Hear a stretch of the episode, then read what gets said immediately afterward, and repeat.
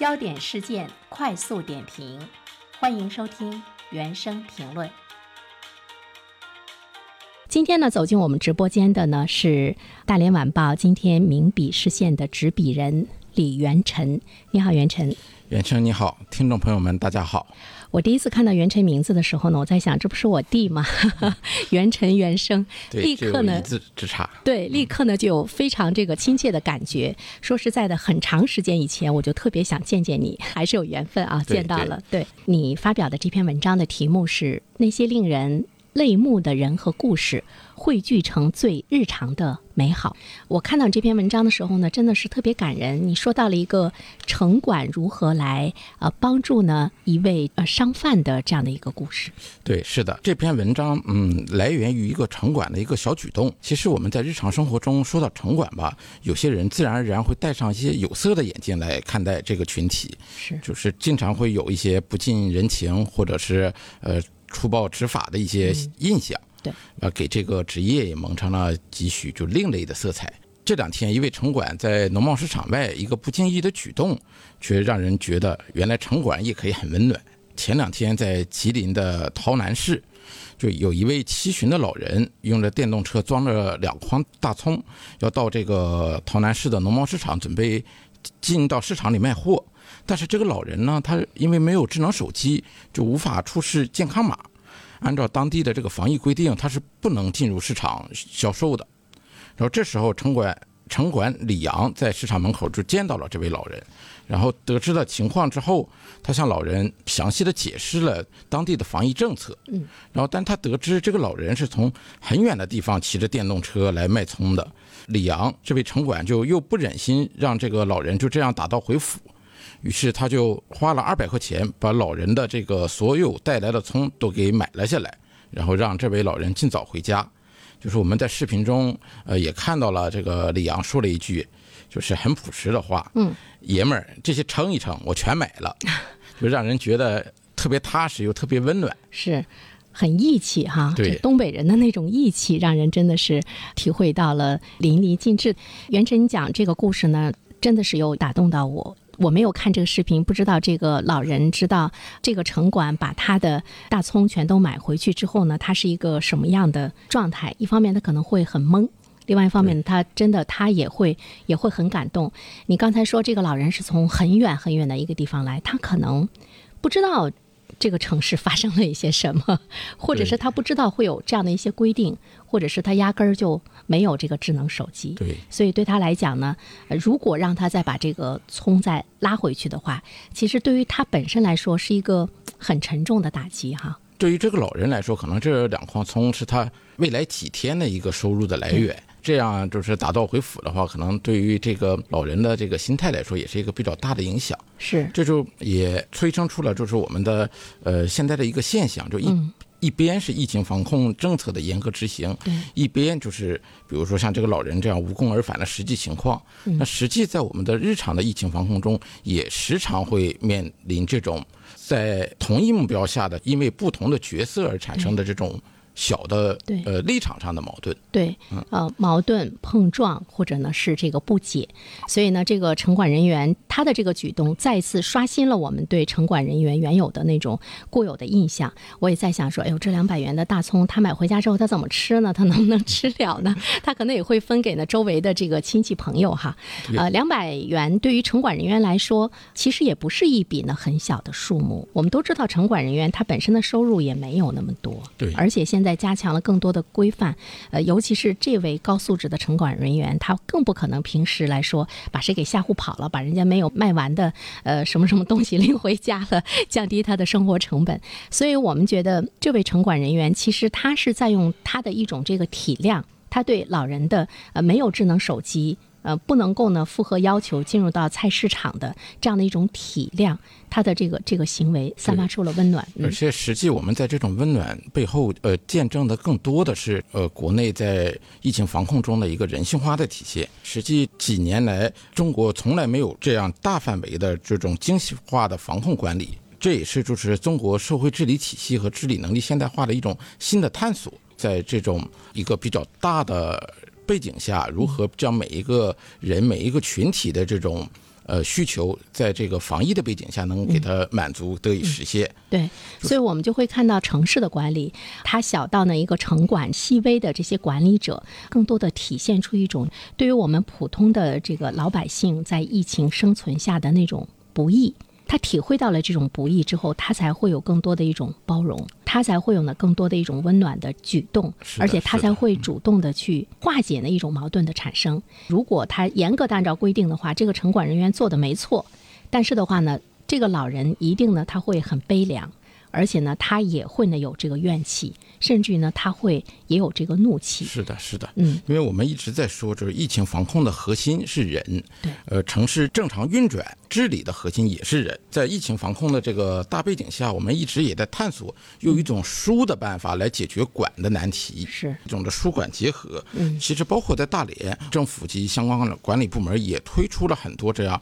包括助企纾困，包括我们对外地来连这个大货车司机的一些特殊的服务举措，也从这。样一种的城市的小温暖中，体现了一种大的效益。其实我们更多的看到了，在这场疫情中，政府的对他自身的一个角色定位也在慢慢的转变啊。袁晨有没有感觉，就这个服务性体现的会更突出一些？呃，以前我们一直是在呼吁，我们也希望呢这方面的这个脚步能够加快，能够更好的来这个落实。这场疫情的话呢，其实我们在很多的细微之处，我们看到了他们由管理向服务这方面的这个角色的转换是越来越明显了。呃，我们也能感受到，这各级政府部门和管理部门也在尽其所能，用最小的呃社会面的影响来。实现最大的防控效果。疫情防控的这场战争中吧，也需要我们的每一个社会中的每一个个体来跟政府和管理部门有一个互相的理解、互相的配合，来共同打赢这场疫情防控的战争。这里面呢，就是说到了从老百姓的角度上来讲，我们也是哎面对这种突如其来的一种状况，比如说你被封在家里了，你可能会。很焦急。那么这个时候呢，有社区的服务人员上门对你，哎，有一些什么什么样的要求，希望你怎么怎么来做的话，我们也要对他们的工作呢表达呢这样的一份这个理解哈。比如说，我们作为主持人，我们在话筒前说什么，就说的就是特别轻松，真的就是说起来容易，做起来难啊。但是当我知道我周围有一些就是我的这个同事、我的同仁，因为时空伴随者呀被封在家里的时候，我说怎么样，心情怎么样？他说糟透了。平时。是不断的在告诉别人要保持愉快的心情。其实，当你面临这个问题的时候呢，你的这种心态你都很难去控制，更别说我们普通的老百姓怎么样平稳你的心态，平稳你的内心，对这样的一种这个管理，要表达更多的一种包容和理解。这个对我们普通人来讲，是不是也是很重要？对，在现在这个呃政策叫三区。呃，精准防范，然后实现动态清零的这种方针，在这种呃呃疫情防控的政策下，其实很多人第一次对这个安全感这个词有了一个更深的理解。是，就以往可能我们在生活中，我想买点什么东西，现在快递很多快递可以实现次日达。比如说在家里饿了，翻翻手机点个外卖，可能半个小时之后就能送到我的餐桌上。而且你认为一定是理所应当的。对，这这种理所应当，其实在。疫情防控的当下，可能在某些的群体看来，这可能是更是生活中的一种美好。当有一天你突然一觉醒来被隔离在家的时候，你会发现“安全感”这个词好像离你就特别接近。你会说这事儿怎么发生在我身上？我现在怎么像做梦一样？对，但它就是发生在你身上。对，可能就是一个很小的事儿。你比如说家里的下水道堵了，一个灯泡坏了，这都是特别简单的事儿。出门买一个或者打个电话让人来修一下。但是可能在这种防控的时候，这可能也变成了一个难事儿。这是需要。要我们自我在心态上有一个更好的调整，追逐生活美好的这样的心态，要支撑着我们这个在疫情防控中的整个的流程中。觉得袁晨这一点说的特别好。对于我们普通老百姓来说，在这场疫情中，我们怎么样自己要让自己美好起来？你说的是这个意思是吧？自己要让自己美好起来，你要有这份意愿，同时你要有这份能力。我们一直都在说，这种防疫中人的力量是。最强大的，那如何把这个每一个个体的力量汇聚成我们城市战役、我们国家战役的整体力量，每个人的心态调整，可能就是这种力量汇聚的最细小的组成部分。呃，让自己能够具有美好的这个能力的本身的话，你不单单是对你自己、对你周围、对家人都有很好的一个带动的作用，包括你在朋友圈中发的信息，它的这个影响和带动作用呢，都会是这个很大的。对就是这个美好在这场的这个疫情中间，它尤其是显得很珍贵了。我突然之间觉得，对，袁生，你说的这个，我突然想起了我身边的一个朋友，就是他应该算是一个比较成功的企业家，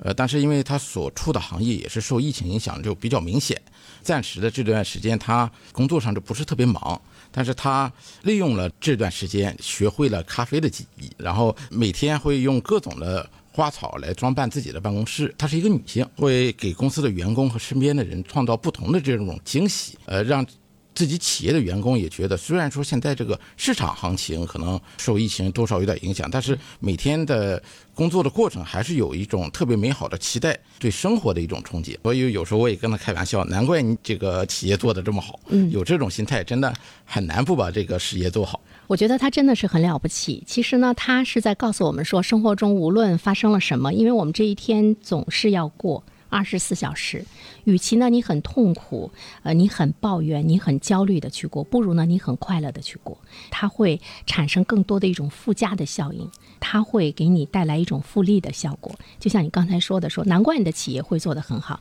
就一旦市场好了的话，他的这个员工迸发出来的这个能量和别的企业是不一样的。对，就是他会用自己的这种的。呃，对美好的这种追逐会影响到身边的人。这个女性她应该是一个内心很强大的人吧？对对，